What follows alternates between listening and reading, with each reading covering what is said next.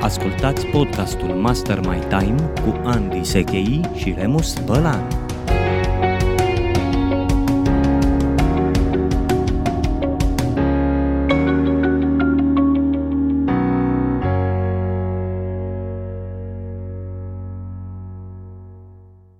Bun găsit, dragi prieteni, sunt Andy Sechei și împreună cu prietenul și colegul meu Remus Bălan vă invităm la Master My Time podcastul nostru despre ce înseamnă să controlezi, să gestionezi, să lucrezi cu această resursă minunată și extrem de importantă care este timpul și uh, împreună cu Remus, specialist în acest domeniu, trainer de time management, uh, invit pe oricine e interesat să fie mai productiv, mai eficient, să asculte cu atenție ideile pe care le oferim în cadrul acestui podcast. Așadar, bine te găsesc, Remus. Bine te regăsesc și eu, Andy. Mă bucur foarte mult că avem această cooperare, pentru că întotdeauna este o mare bucurie să fiu alături de tine și în același timp mă bucur foarte mult că putem să dăm valoare ascultătorilor noștri, să îi ajutăm să dea la rândul lor valoare mai mare timpului lor. Minunat. Și astăzi ne-am propus să vorbim despre ceea ce înseamnă mituri în legătură cu timpul. Pentru că atunci când ne referim la această resursă numită timp, care ni s-a dat de la naștere, nu, nu trebuie să muncim pentru ea, nu trebuie în mod necesar să negociem negociem cu cineva decât probabil când ajungem în câmpul muncii, să negociem uh, concedii sau timp liber, dar această resursă ni s-a dat. Este o resursă pe care toți oamenii o primesc uh, de la începutul vieții lor, indiferent uh, în ce familie se nasc, uh, indiferent dacă provin dintr-o zonă bogată sau săracă geografic, indiferent de hai să spunem, cultura locului din care fac uh, parte. Și din acest motiv, uh, timpul ajunge să fie interpretat uh, foarte diferit de la om la om.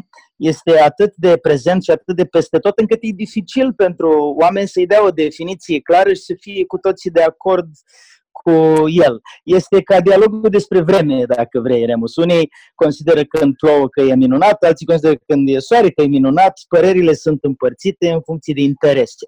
Așa e și cu timpul, așa că hai să începem să desțelenim un pic acest domeniu, uh, referindu-ne la niște mituri, cum spuneam, la niște percepții despre ce înseamnă timpul și cum îl putem uh, gestiona. Mai fac o precizare înainte să intrăm în subiect și anume faptul că acest podcast este destinat și dedicat oamenilor care simt și știu în adâncul sufletului lor și sunt suficient de sinceri cu ei înșiși, că ar putea să mai câștige niște timp în plus pentru propria persoană, pentru proiecte, pentru relații cu cei dragi, pentru a explora un hobby, pentru a fi, hai să spunem, um, mai prieteni cu viața. Vrem cu toții să ne bucurăm de viață, ne dorim cu toții fericire, ne dorim cu toții împlinire. Astea sunt uh, lucruri certificate de studiile Gallup, nu sunt doar niște generalizări. O să vorbim despre asta cu siguranță pe parcursul episoadelor viitoare. Dar ceea ce ne dorim cu toții, nu putem să și realizăm și de multe ori motivăm cu lipsa timpului. Insuficient timp, n-am suficient timp. Și hai să abordăm aceste convingeri, percepții, mituri despre timp și să căutăm împreună niște definiții mai bune a ceea ce înseamnă această resursă. Remus, în calitatea ta de expert în managementul timpului și om interesat de mulți ani de așa ceva, aș întreba care ar fi un prim uh, mit sau o primă percepție greșită despre timp pe care merită să o, să o dezbatem? Andy, m-aș lega în primul rând de ceea ce ai spus tu mai devreme și mă duce cu gândul exact la cea mai mare, cel mai mare mit legat de timp și anume că gestionarea timpului este despre timp. Uh, în realitate, așa cum ai spus tu, noi am primit cadou acest timp. Avem uh, ceea ce ne dorim uh, foarte mult, avem la îndemână și în același timp îl risipim foarte mult, pentru că ține de percepția noastră. De asta spun că nu putem să ne gestionăm timpul, timpul se scurge în ritmul său, iar ce putem să gestionăm este ceea ce ține de modul în care noi percepem timpul. Și eu aici văd două unghiuri, văd, văd din două unghiuri. În primul și în primul rând este legat de ceea ce te-am auzit și pe tine și îmi place foarte mult că rezonăm aici, legat de istoria time managementului și anume modul în care s-a dezvoltat acest concept de-a lungul timpului, partea de început prin anii industrializării uh, mondiale, când se punea foarte mult accent pe urgențe, urmând mhm. după aproximativ 200 de ani, odată cu lansarea cărții lui uh, Stephen Covey, The Seven Habits of Highly Effective People, să ajungă la, uh, în fața oamenilor ideea de important și de ei s-a și născut acea diagramă important-urgent, urmând ca după încă 25 de ani, și aici fac o paranteză, vezi cât de repede se schimbă paradigmele, s-a accelerat inclusiv schimbarea paradigmelor, să se ajungă la managementul semnificației, o a treia dimensiune a timpului. Tu explici foarte frumos uh, această um, istoria time managementului, cu care rezonez foarte mult. Ăsta este un unghi. Al doilea unghi este cel de self-leadership, care ține foarte mult de partea de percepții. Și mie îmi place aici o o comparație cu ceea ce înseamnă DAE în banking. Cei care au credite, uh-huh. știu pe cineva care are credite, uh, cunosc faptul că DAE înseamnă dobândă anuală efectivă. Frumusețea este că de data aceasta, dacă noi ne gestionăm bine percepțiile și uh, pe noi înșine, această dobândă nu mai dăm, această dobândă o primim. Acum ce înseamnă DAE în accepțiunea mea înseamnă managementul deciziilor noastre, managementul acțiunilor și managementul energiei. Uh-huh. Poți să dai un uh, exemplu, Remus, aici? De decizie, acțiune, energie și cum impactează asta dobânda pozitivă pentru fiecare individ în parte? Absolut. Când mă refer la decizii, fac cumva legătura cu ceea ce spuneam mai devreme cu partea de semnificativ, urgent uh, și important. Și anume că pentru mine decizii înseamnă în primul și în primul rând să decid încotro se îndreaptă viața mea, care este scopul meu în viață, care este menirea vieții mele și asta are foarte mare legătură cu semnificația vieții mele. De asemenea, de aici decurg câteva obiective care sunt obiective pe termen lung, mediu, scurt. E, noi gestionând uh, semnificația care reprezintă cumva steaua polară care ne ghidează viața. Uh, ne gestionăm obiectivele care înseamnă practic direcția către care noi uh, ne îndreptăm. Este o primă parte. Am uh-huh. o paranteză aici. E o comparație care mie îmi place foarte mult. Pe vremuri am încercat să aplic tehnici de time management fără să am foarte clar în minte această semnificație. Care este rostul meu în viața mea? Ce caut eu în viața mea. Și mi s-a părut că m-am apucat să construiesc acoperișul unei case în condițiile în care eu nu aveam nici casa, nici fundația construită. Ori este imposibil așa ceva. Putem fi foarte buni la ne gestiona timpul, dar nu în direcția potrivită și atunci, practic, nu are sens. Uh-huh. Legat... Deci, Remus, Remus, am să fac o calificare aici, dacă vrei. Uh, ca și concluzie la conceptele pe care le-am prezentat până acum, ele sunt legate. Da. Adică tu spui așa, istoric vorbind, oamenii erau foarte preocupați în urmă cu doar câteva zeci de ani de urgențe. Ce am de rezolvat acum? Ce am de rezolvat acum? Și urgențele erau determinate de necesitatea de a pune mâncare pe masă pentru copii. Aia e urgent. Aia este în fiecare zi nu este odată la șase luni sau odată la zece ani. După aia, pe măsură ce nivelul de trai a crescut, societatea s-a industrializat, au apărut managerii care au început să spună, domne, stai un pic, sunt lucruri urgente, dar sunt lucruri importante, avem gândire strategică, avem de realizat obiective de trimestru, obiective anuale, trebuie să dăm prioritate priorităților, ca să folosesc o zicere celebră de la Covey. Da, da, da. Mai nou, um, în ultimii 20-30 de ani, cu apariția industriei de self-help uh, mainstream, adică foarte pregnantă, mai ales în Statele Unite, apar tot felul de consultanți, speaker, trainer, coach care spun stai un pic, e important să gândești pe termen mai lung. Care este direcția în care vrei să-ți îndrepti viața? Care este steaua nordului tău? Care e misiunea ta personală? Care e scopul tău în viață? Ce te pasionează? Ce vrei să faci cu viața ta pe termen lung? Cum vrei să fii un model pentru copiii tăi și așa mai departe? Și atunci perspectiva temporală se lărgește foarte mult. Nu mai vorbim despre urgențe, nu mai vorbim nici despre priorități uh, de trei luni sau șase luni, vorbim despre încotro ne îndreptăm ca direcție de viață și după aceea uh, tendința este să spunem, da, acolo vreau să ajung peste 10 sau 20 de ani, Dacă să ajung acolo peste 10-20 de ani, unde ar trebui să fiu peste 5 ani, peste 3 ani, peste un an și cum spun avocații, pe cale de consecință, da. peste șase luni, trei luni, o lună. Deci ce am de făcut săptămâna asta, care are legătură cu strategia mea de viață de data asta și nu doar cu prioritățile. Da. Și asta este, este primul concept și cred că merită calificat Remus aici faptul că acest prim concept se prelungește în noțiunea DAE de care spuneai tu mai devreme. Pentru că una este să iau decizi, o decizie care are consecințe pe o lună și alta este să iau o decizie care are consecințe pe 5 ani sau pe 10 ani.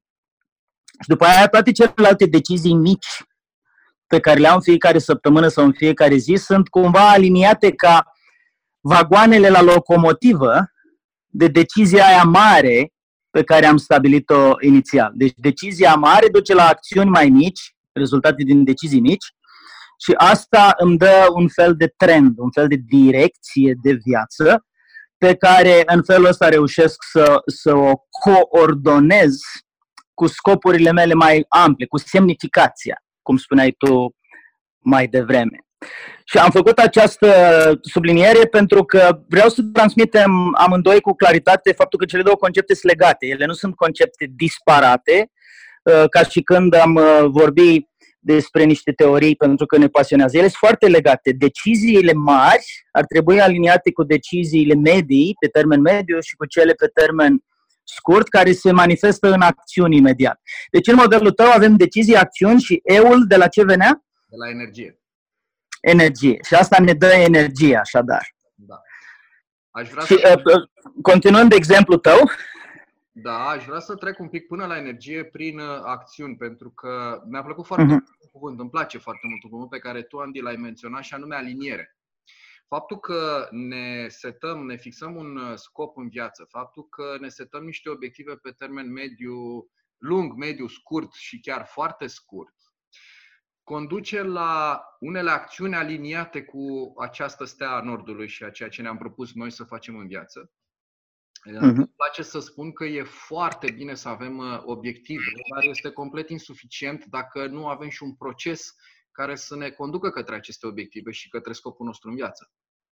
Și aici intervin uh-huh. acțiunile, ce facem noi uh, zi de zi și mă leg aici și de obiceiuri. Obiceiurile pe care noi le avem. Multe dintre acțiunile noastre sunt obiceiuri. Probabil că într-o sesiune ulterioară vom uh, aprofunda acest, uh, acest subiect, dar acum păstrăm uh, cumva imaginea la, la un zoom destul de mare ca să prezentăm întreaga imagine. Și uh-huh. mai departe, apropo de, de energie, noi nu putem funcționa fără această energie. Timpul este legat de energie. Sunt, așa cum spui tu în programul Focus, sunt trei, uh, trei resurse principale pe care noi le avem. Timpul este unul dintre ele, energia este al doilea, a doua resursă și banii sunt a treia resursă. Toate trei sunt foarte legate între ele. În uh, ceea ce am prezentat eu uh, mai devreme legat de conceptul DAE, când spun energie, mă refer la energia noastră proprie. Cum ne consumăm și cum ne, cum ne reîncărcăm corpul de energie. Pentru că fără energie nu putem să dăm valoare mare acțiunilor noastre și în același timp mă refer și la oamenii cu care noi relaționăm, pentru că sunt oameni vampiri energetici care ne storc de energie, sunt oameni care ne dau energie. Oameni în jurul cărora, uh, în compania cărora ne place să stăm. Uh-huh. Absolut. Și energia este dată inclusiv de faptul că avem o direcție. Studiile arată că atunci când ai o direcție clară înspre care te îndrepți, asta te încarcă cu energie. Semnificația generează energie, chiar dacă s-ar putea să fie obosit fizic, cred că toată lumea a trăit acea senzație în care uh, după o zi de muncă intensă te simți extrem de satisfăcut și asta te încarcă cu o energie fină cu o energie de calitate superioară, chiar dacă ești terminat ca o baterie. Adică ai nevoie să dormi ca să-ți odihnești corpul, dar mentalul tău este foarte energizat. Ești încărcat cu entuziasm, chiar dacă uh, n-ai, uh, să zicem, combustibil suficient ca să mai faci 2 km pe jos. Ai nevoie să dormi, însă va fi un somn de calitate superioară pentru că, din punct de vedere mental, ești încărcat, ești entuziast, ești plin de viață. Am un exemplu foarte concret aici. Atunci când uh, fac cursuri, traininguri, lucrez cu oamenii și la final uh, văd în ochii lor că au tras valoare din ceea ce am făcut noi acolo, ajung acasă, rememorez, practic sunt stors de energie, așa aș dormi, însă fizică. Sunt stors de energie fizică, însă în interiorul meu am atâta bucurie că am uh, lucrat la semnificația vieții mele și am reușit să pun cumva puțină valoare în viațile oamenilor, încât mă încarc de o energie internă extraordinar de mare și nu mai pot să dorm. Da, uh, iar asta poate merită să discutăm la un moment dat despre așa numitul downtime, uh, um, care este procesul prin care reușești să calmezi motoarele mentale și să reduci turația mentală, de asta se recomandă, de exemplu, și cu siguranță va fi obiectul unui episod viitor, se recomandă uh, ca înainte să mergi la culcare, cel puțin cu o oră înainte să faci dietă de ecran. Cu alte cuvinte, să nu stai pe laptop, pe telefon și nici măcar pe televizor. Este ok să citești o carte pe suport hârtie, atâta timp cât nu e o carte tehnică de genul celor care îți uh, pun mintea prea tare în mișcare, ci mai curând o carte beletristică. Da. Dar asta e subiect pentru viitor. Aș vrea să fac o precizare legat de modelul DAE, Remus, spunând că uh, și reversul este valabil. Dacă iei uh, decizii proaste cu impact sau consecințe negative pe termen lung, acțiunile tale uh, sunt neutre din punct de vedere al semnificației. Adică vei face acțiuni care se uh, subordonează deciziei proaste. Orice decizie pe termen lung, bună sau proastă, este urmată de acțiuni. Asta e sigur. Iar energia poate să aibă de suferit. Câteva exemple. Dacă decizia pe care o iei, ca apropo, și indecizia e tot o decizie, deci dacă spui în forul tău interior, nu-mi pasă cum o să arăt peste 10 sau 20 de ani, că viața trebuie trăită acum, așa că mănânc uh, ceafă cu cartofi prăjiți și hamburger în fiecare zi și beau bere și Coca-Cola. Ei bine, cu decizia asta, acțiunile tale zilnice, 3, 4, 5 mese pe zi din această categorie, la sfârșitul fiecarei zile te vor duce la un nivel de energie scăzut, adică ai nevoie să întreții acea energie de care vorbeam mai devreme, să o întreții cu o nouă sticlă de cola, cu un nou hamburger și așa mai departe. Și iată legătura, decizie, acțiune, energie. Uh, ducând de exemplu în zona profesională, să spunem că ești la job și faci ceva ce nu-ți place. Faci ceva ce nu te încarcă, nu te energizează, nu te motivează. Recent am făcut un curs pe tema asta cu o echipă de manageri de la o multinațională, un curs de employee engagement, așa se numește conceptul consacrat în uh, resursele umane. E vorba de motivarea uh, angajaților și implicarea lor. Și am descoperit niște statistici foarte interesante, Remus. Una dintre ele uh, face referire la efectul psihologic de transfer. Îi se mai spune crossover effect. Și acest efect spune că atunci când oamenii sunt nesatisfăcuți la locul de muncă, nu sunt mulțumiți de munca lor, de progresul pe care îl au, um, ceea ce fac este că acea emoție frustrată a nemulțumirii o transferă la ceilalți membri ai familiei. Sunt chiar studii care uh, fac o corelație statistică evidentă între Uh, notele de la școală pe care le obțin copiii și nivelul de satisfacție la muncă al părinților. Interesant. Prin acest efect de, efect de transfer. De asemenea, în Suedia există un uh, studiu celebru făcut pe vreo 3000 de salariați, se numește studiul Wolf, care studiul atestă faptul că oamenii nemulțumiți de ceea ce fac la locul de muncă, nesatisfăcuți, ne, neîmpliniți, neentuziasmați de munca lor, au uh, o creștere a probabilității de îmbolnăvire cardiacă. Uh, tot ce înseamnă angină pectorală, atac de cord uh, și așa mai departe. Acum, ce e foarte interesant e că putem să coroborăm asta cu studiile făcute de Gallup, de Institutul Gallup, care spune că pe plan mondial procentul oamenilor nefericiți cu locul de muncă și cu ceea ce fac este în zona lui 70-80%. Da. Ceea ce e colosal. Adică ă, să zicem că din 10 oameni, 7 merg la muncă pentru că sunt forțați să meargă la muncă, nu pentru că le place, nu pentru că iubesc asta.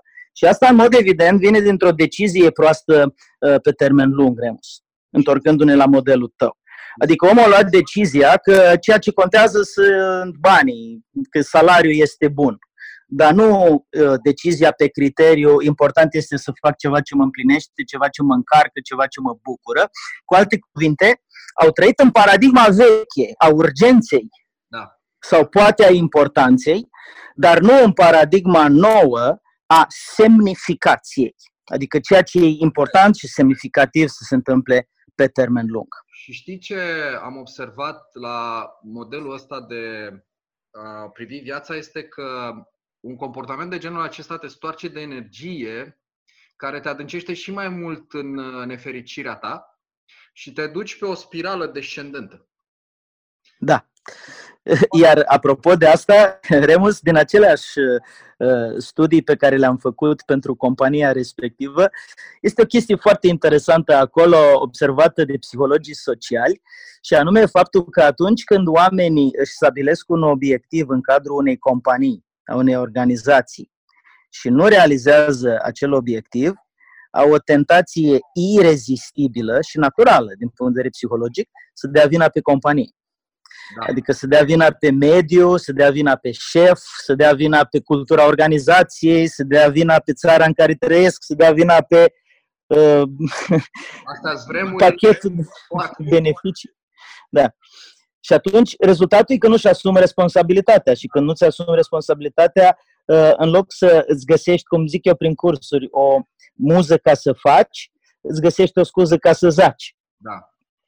Cu alte cuvinte, nu mai, nu-ți mai asumi deciziile pe termen lung. Deci, concluzionând acest prim mit, ca să fie foarte bine subliniat pentru toată lumea, Remus aș spune așa, trăim într-o lume nouă în care deciziile ar trebui luate pe bază de semnificație cât mai mult și cât mai des, astfel încât acțiunile noastre să fie aliniate cu acele decizii pe termen lung, care duc la o semnificație și o împlinire mai mare în viața fiecărui individ și atunci uh, o să ne bucurăm de energie, o să ne bucurăm de uh, calitatea vieții până la urmă, că despre asta cred că despre vorbim, iar timpul e un factor extrem de important.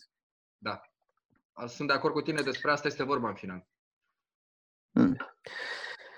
Și ăsta ar fi un prim mit. Mută-ți uh, o organizare a timpului din zona de important și urgent către zona de semnificativ cât mai mult, da. cât mai uh, des. Hai să vedem un al doilea uh, mit sau a doua percepție care merită reformulată în legătură cu timpul, Remus. Care ar fi? La întâmplare, fără un top anume, m-aș duce către ceea ce mi-a venit acum în minte legat de ceea ce discutăm noi, faptul că există o percepție greșită care spune așa, atunci când ești foarte calculat cu timpul tău, devii rigid, devii rece, nu-ți mai poți exprima emoțiile. Iar uh, opinia mea este pe baza a ceea ce am studiat de atâția ani de zile, că vreo 20 de ani în spate, plus uh, lucru pe care l-am făcut cu mine însumi și cu cei cu care am avut uh, interacțiuni, interacțiuni unul la unul pe o perioadă mai lungă de timp, este că atunci când noi ne gestionăm bine timpul, am să merg cu paradigma asta de gestionarea timpului, deși am spus înainte că nu putem gestiona, dar nu putem gestiona timpul, dar ca să rămânem în, în subiect.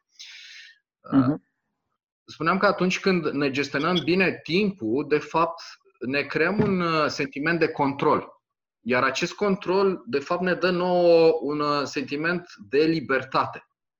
Eu controlez ceea ce fac cu timpul meu. Și asta mă face mai relaxat. Sunt mai bucuros, așa cum am încheiat uh, discuția despre mitul anterior, iar bucuria asta mă face să am o percepție mai bună despre viața noastră.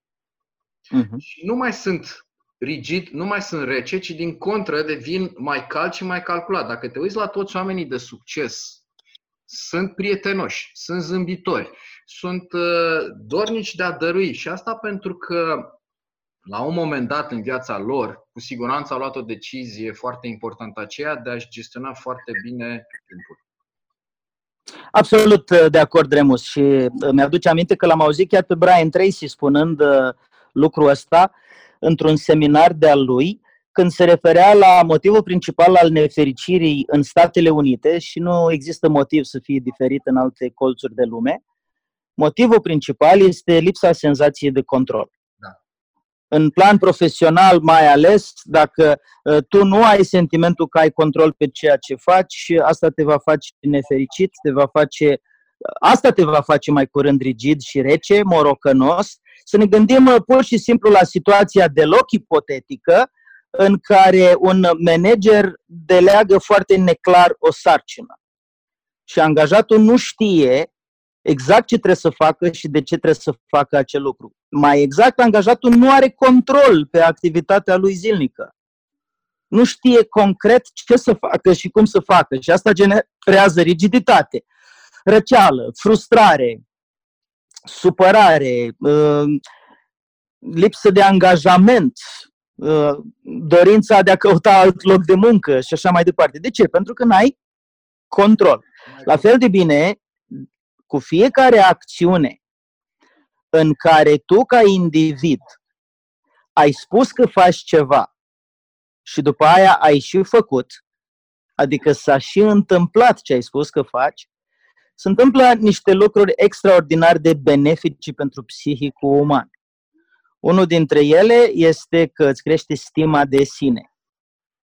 Al doilea dintre ele este că ești perceput ca un om integru de către cei din jur care contează în anturajul tău.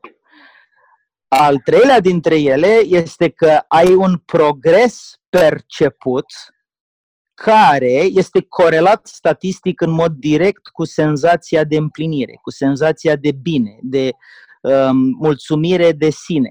De ce spun că ai un progres perceput? Pentru că de fiecare dată când spui o să fac asta și o și faci, este un progres față de orice altă situație în care ai spus că faci ceva și n-ai reușit să faci.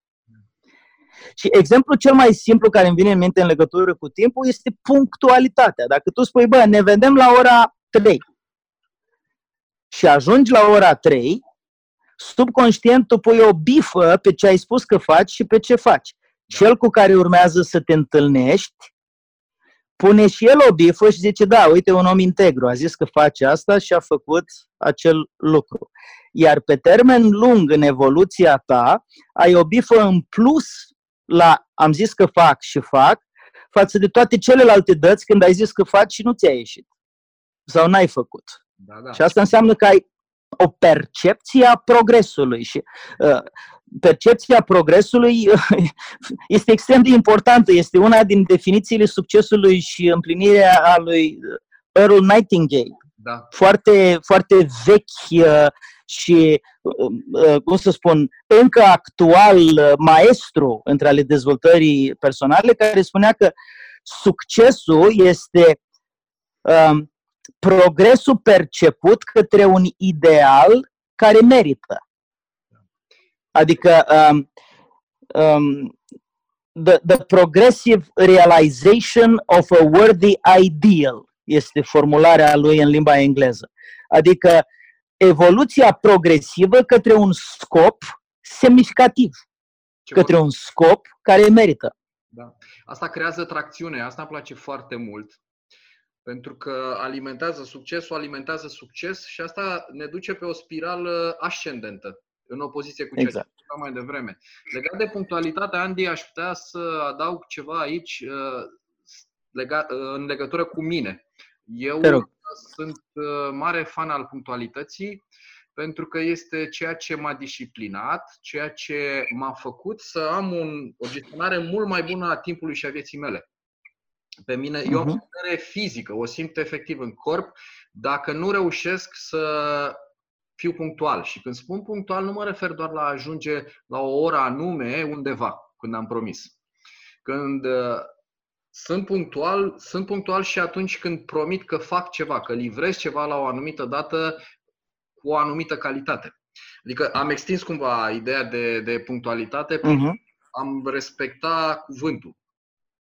Uh-huh am respectat cuvântul, a livra ceva la o, de o anumită calitate la un anumit moment când am promis, este o sevențialitate de punctualități, ca să spun așa. Sunt punctual în mai multe, uh, în mai mulți pași ai uh, procesului. Uh-huh. Sunt punctual uh, față de ceilalți, sunt punctual față de mine însumi. Și aș vrea să mai spun un lucru aici. Consider că cel mai mare cadou pe care îl putem face cuiva în lumea asta este timpul nostru. Pentru că timpul odată ce a trecut, a trecut și nu mai putem recupera. Alte resurse avem cumva posibilitatea să le uh, refacem, dar timpul nu. Timpul se duce, zboară. Practic, orice secundă pe care o dăm cuiva e o secundă, e viața noastră. Timpul este viața noastră. Asta e o paradigmă excelentă, uh, Remus. Am, am, să, am să te opresc un pic, scuză-mă, pentru că simt nevoia să subliniez această definiție fabulos de importantă despre timp. Timpul este viață. Dacă ne-am amintit în fiecare clipă acest lucru, am tratat timpul altfel, pentru că practic ne tratăm pe noi altfel. Și atunci când dăruim din timpul nostru cuiva, să zicem că mergem la uh, o întâlnire, dăruim din viața noastră acelei persoane. Asta înseamnă că o valorizăm la cel mai înalt nivel. Și cred că e important să precizăm acest lucru. Uh, recomand un exercițiu fabulos de important. Noi îl numim în comunitatea noastră, din care și tu faci parte, Remus, ca și trainer și facilitator, noi îl numim acest exercițiu redefinirea unui singur cuvânt. Și redefinirea unui singur cuvânt poate să facă minuni pentru schimbarea paradigmei sau percepției despre conceptul studiat. În cazul nostru, timpul. Dacă înlocuiești cuvântul timp cu viață timp de o săptămână în mintea ta, de fiecare dată când vine vorba de timp, de fiecare dată când porți o discuție despre timp, când scrii despre timp, când programezi o întâlnire, când îți faci agenda, când pui în calendar, dacă în mintea ta reformulezi de fiecare dată câtă viață cheltui aici, cheltui o oră din viața mea aici, proiectul ăsta o să-mi ia o săptămână din viața mea, modul în care te raportezi la timp se va schimba pentru totdeauna și în bine. Cu alte cuvinte, îți schimbi paradigma despre timp cu un exercițiu banal în care timp de o săptămână, de fiecare dată când ai de-a face cu ceasul, de fiecare dată când te raportezi la timp, la calendar, la agenda, înlocuiești, repet, în mintea ta acest concept, acest cuvânt, timp cu viață. Și dacă faci asta o săptămână, uh, vei avea la finalul acelei săptămâni uh, o altă perspectivă despre importanța timpului. Cred că este cea mai valoroasă recomandare pe care o putem face cuiva, ce ai spus tu acum, să înlocuiască conceptul de timp cu concept de viață. Cuvânt, cuvintele da. astea două, care de fapt în spate ascund concepte mult mai complexe. Și Absolut. Vreau să, să menționez acum că sunt în, în asentimentul tău și rezonez foarte mult cu ideea asta, încât cel mai complex program al meu de time management, chiar așa se numește, timpul este viața. Time is life. Și a, super, apropo, uh, Remus, există în mediul profesional o altă expresie, time is money. Da. Și uh, dacă o privim din perspectiva exercițiului, de asemenea, recomand că e un exercițiu bun. Poți să înlocuiești cuvântul timp cu viață, poți să înlocuiești cuvântul timp cu bani. Recomandarea mea este să înlocuiești cuvântul timp cu amândouă. Adică timpul este bani și este viață. Și când această triadă devine clară în mintea ta, începi să ai mai mult control, că tot vorbim de control, pe cele trei resurse primare, cum le numim noi în programul Focus Elite.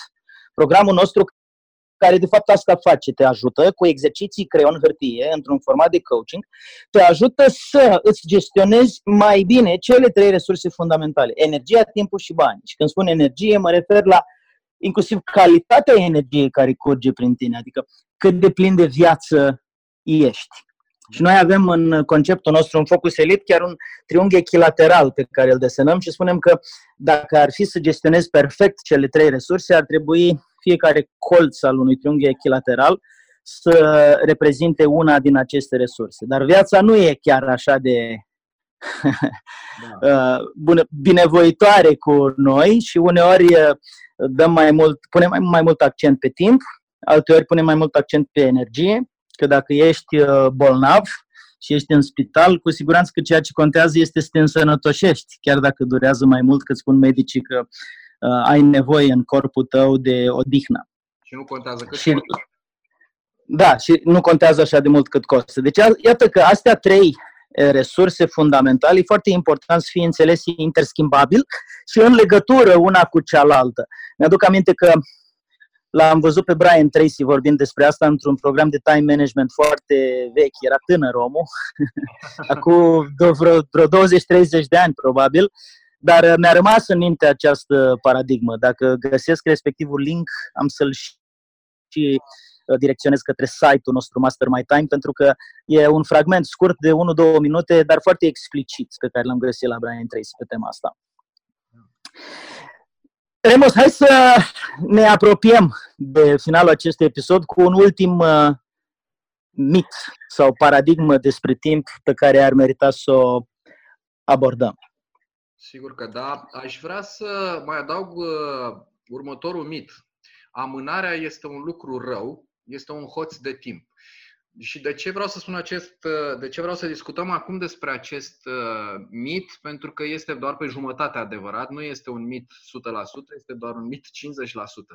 Din anumite uh-huh. de vedere, amânarea este un lucru rău atunci când o privim ca procrastinare și anume amânarea nejustificată, din cauza fricii, din cauza lenei, din cauza unor obiceiuri proaste pe care le avem.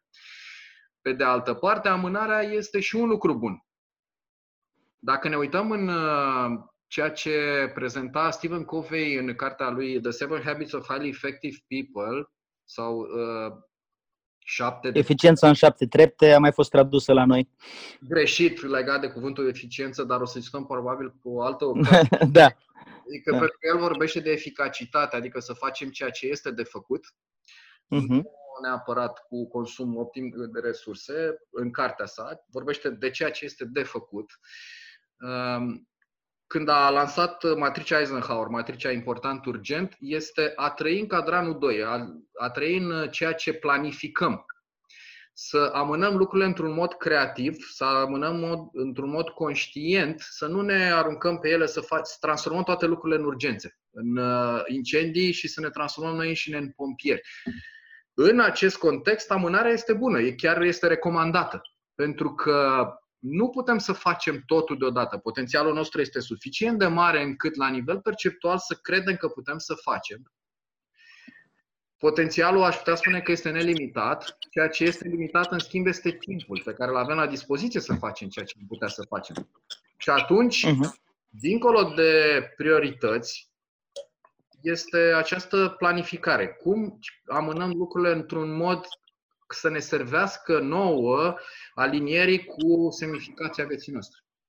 Eu am și o Da, aici uh, știu, știu, de, știu că ai o tehnică și o să te invit să vorbești despre ea, Remos. Am un comentariu legat de paradigma amânării, de asemenea. Și uh, voi folosi o tehnică de redefinire a unui singur cuvânt uh, sau similară cu redefinirea unui singur cuvânt. Uh, și am să spun că amânarea este semn de inteligență. Cu cât un om amână mai mult, din punct de vedere psihologic, cu atât omul respectiv dă semne mai clare de inteligență. Asta nu înseamnă că inteligența lui nu poate să vină la pachet cu blocaje, că nu poate să fie însoțită de obiceiuri proaste, de virtuți insuficient conturate, cum ai zis mai devreme. Dar pe mine mă ajută să gândesc amânarea ca semn de inteligență. Mă face să mă simt bine când amân, știi?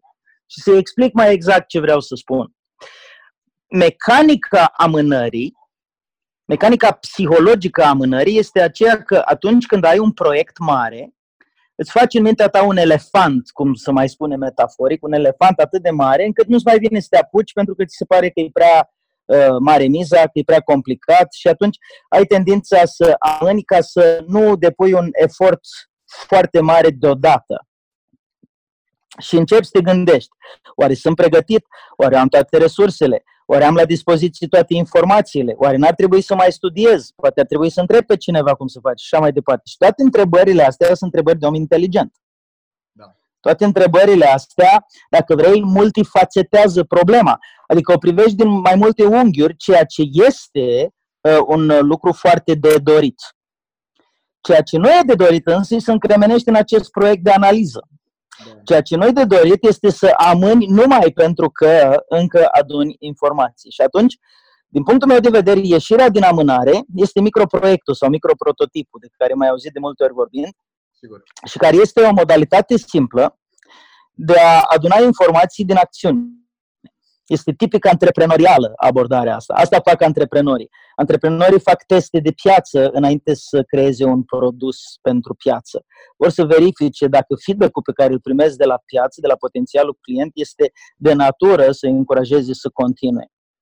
Și atunci, în ceea ce privește amânarea, două idei clare de la mine. Numărul unu, amânarea este semn de inteligență, așa că nu te supăra pe tine și nu te învinui dacă amâni, dar transformă amânarea într-un uh, microproiect, într-un test pe care îl faci ca să vezi dacă ipotezele tale sunt corecte sau nu. Altfel spus, adună informații uh, suficiente ca să faci primul pas.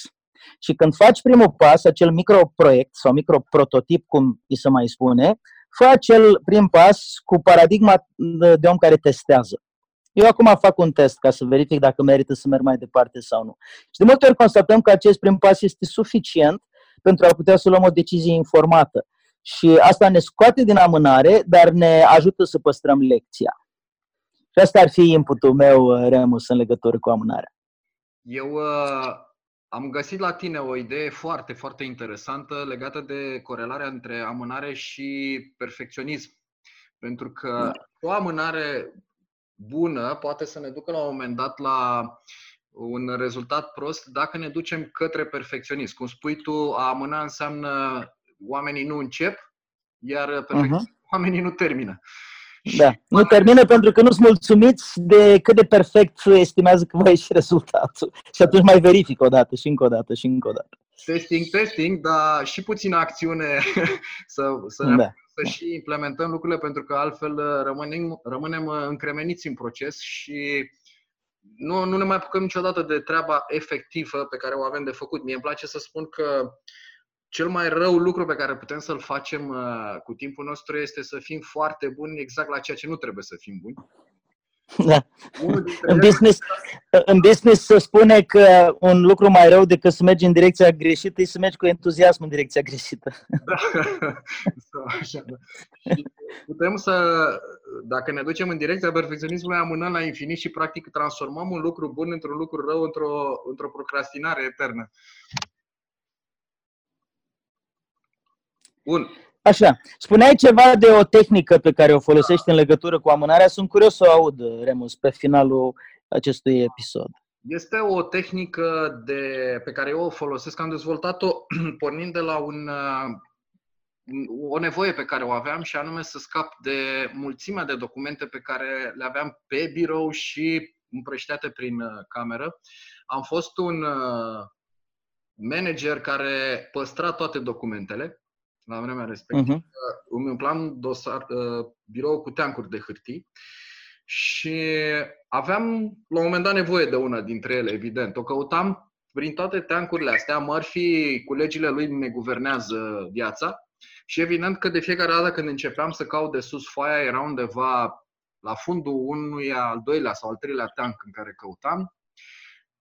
A doua oară, învățându-mi foarte bine lecția din prima experiență, începeam căutările de la fundul teancului spre vârf și evident foaia pe care o căutam era aproape de, de vârf. Acum... Legile lui Murphy. Da, ne, ne guvernează. Dar să știi că ce am constatat că nici măcar asta nu era cea mai rea, cel mai rău lucru care mi s-a întâmplat, ci faptul că pe parcurs găseam tot felul de documente, habar n-aveam ce reprezintă, cine mi l-a trimis, de ce. Însă, în uh, dorința mea de a păstra, lucrurile puneam înapoi, că poate o să întrebească într-o zi, lucru care evident că nu s-a întâmplat. Și la un moment dat am simțit nevoia să pun stop acestei nebunii, pentru că nu, face, nu făceam altceva decât să-mi pierd timpul căutând. Uh, știi cum spun oamenii, lasă că în dezordinea asta eu știu ce e acolo. Este fals, nu este adevărat. Foarte fals. Da, da, e un alt mit pe care oamenii și-l induc din uh, lenea de a face ordine. Da, eu sunt creativ, nu, uh, sunt dezordonat pentru că sunt creativ. Ia fi ordonat și vezi dacă îți pieri creativitatea. Și o să constați că nu e așa de acord cu tine, pentru că și eu sunt dezordonat. Este unul dintre motivele pentru care m-am apucat să fac time management sub forma asta, pentru că sunt de felul meu creativ, dar dezordonat. Și sunt 100% de acord cu tine. Când uh, fac ordine, sunt mult mai creativ. E, de aici a pornit toată treaba și de aici am dezvoltat o tehnică pe care inițial am aplicat-o documentelor, ulterior am uh, extins-o către celelalte aspecte ale vieții, inclusiv acțiuni, relații cu oamenii, uh, decizii și așa mai departe. Uh, cum am început? Am început prin a arunca. De fapt, tehnica pe care eu o practic am numit-o a sădi. Primul A este de la... Un acronim. E un acronim, da? De la tine am învățat să folosesc acronimele în uh, Speaker Elite, program de public speaking pe care tu l-ai uh, dezvoltat și pe care eu îl facilitez cu mare plăcere. E, primul lucru pe care l-am făcut a fost să arunc, să fac ordine în hârtii și să arunc ceea ce îmi este inutil și pe care cu siguranță nu aveam să mai folosesc niciodată. Apoi am văzut, am căutat sursele care mi-au generat mulțimea de documente, de informații, e mail și așa mai departe și am pus stop. Asta este al doilea, a doua literă, S. Stopează. Uh-huh. Închide robinetul. Și de, de multe ori când am prezentat tehnica asta, mulți oameni mi-au zis, bun, dar de ce nu încep cu stop?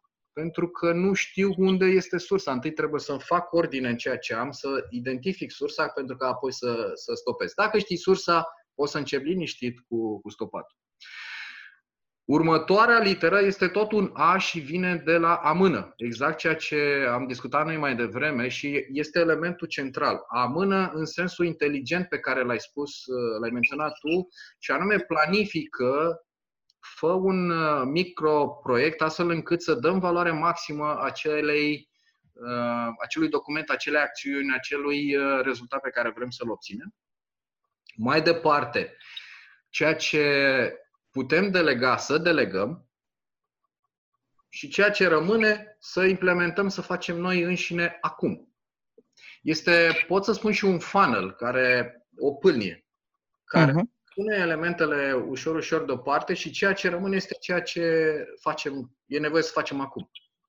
Și în același timp e o metaforă frumoasă pentru că ne duce cu gândul la ideea că tu sădești uh, semințele unui time management sănătos da. pentru tot restul vieții tale. Asta mi-a plăcut și mie când am uh, descoperit acest acronim, pentru că, de fapt, exact la asta, exact la asta m-am gândit și eu, să sădim acum pentru a culege roadele mai târziu. Și dacă ne uităm la ceea ce discutam noi la început, semnificație înseamnă ceea ce este important pentru mine pe termen lung, ceea ce este relevant. Și, de fapt, cu tehnica asta, așa ceva contribuim.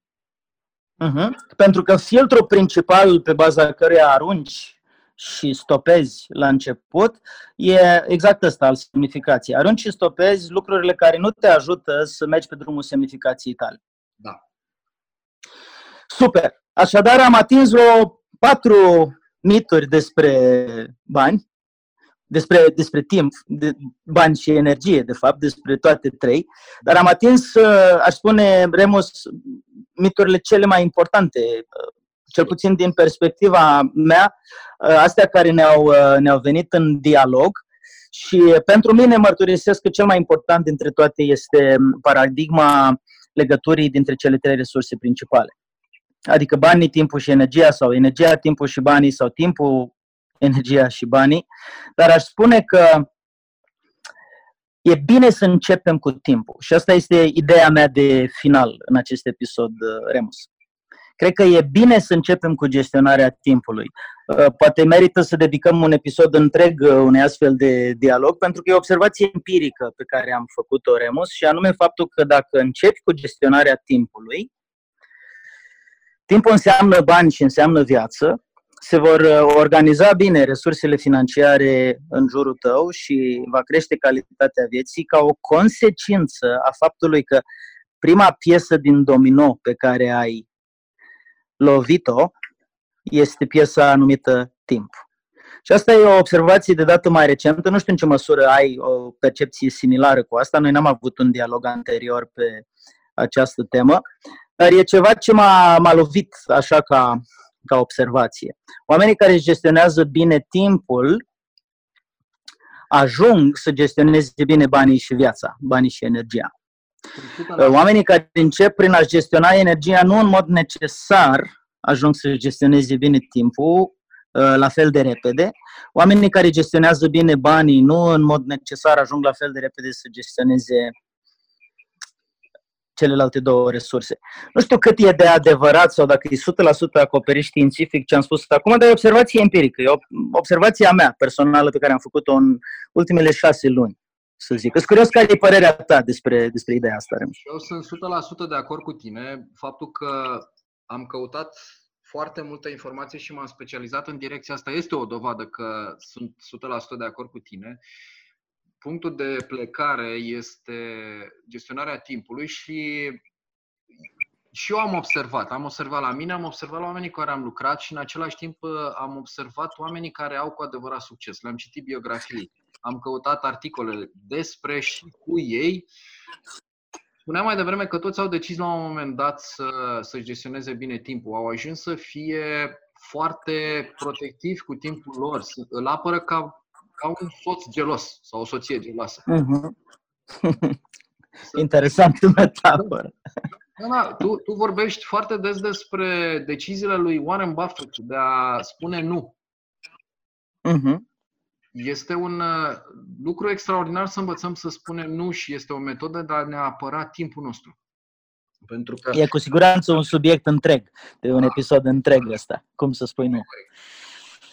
Da, și noi uh, o să spunem uh, nu continuării acestui podcast pentru că ne-am apropiat de, de final. Ne, ne încadrăm într-un uh, timp pe care ne l-am propus, un timp flexibil oarecum, dar totuși un, un orizont de timp pe care ne l-am propus pentru fiecare episod de podcast. Remus Bălan, mulțumesc foarte mult pentru acest episod și o să facem noi episoade cu teme foarte interesante și am să închei cu această zicere din popor care îmi place foarte mult, toate la timpul lor.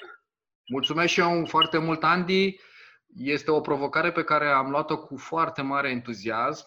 Uh, mulțumesc pentru ea și mă bucur foarte mult că putem să, să dăm valoare mare timpului pe care noi îl avem și să dăm cumva câteva idei și celor care ne ascultă că să dea la rândul lor valoare mare timpului lor și viață multă timpului care va urma.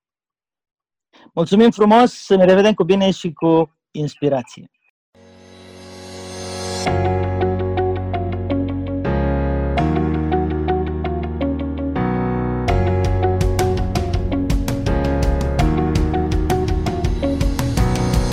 Ați ascultat podcastul Master My Time cu Andy Sechei și Remus Bălan.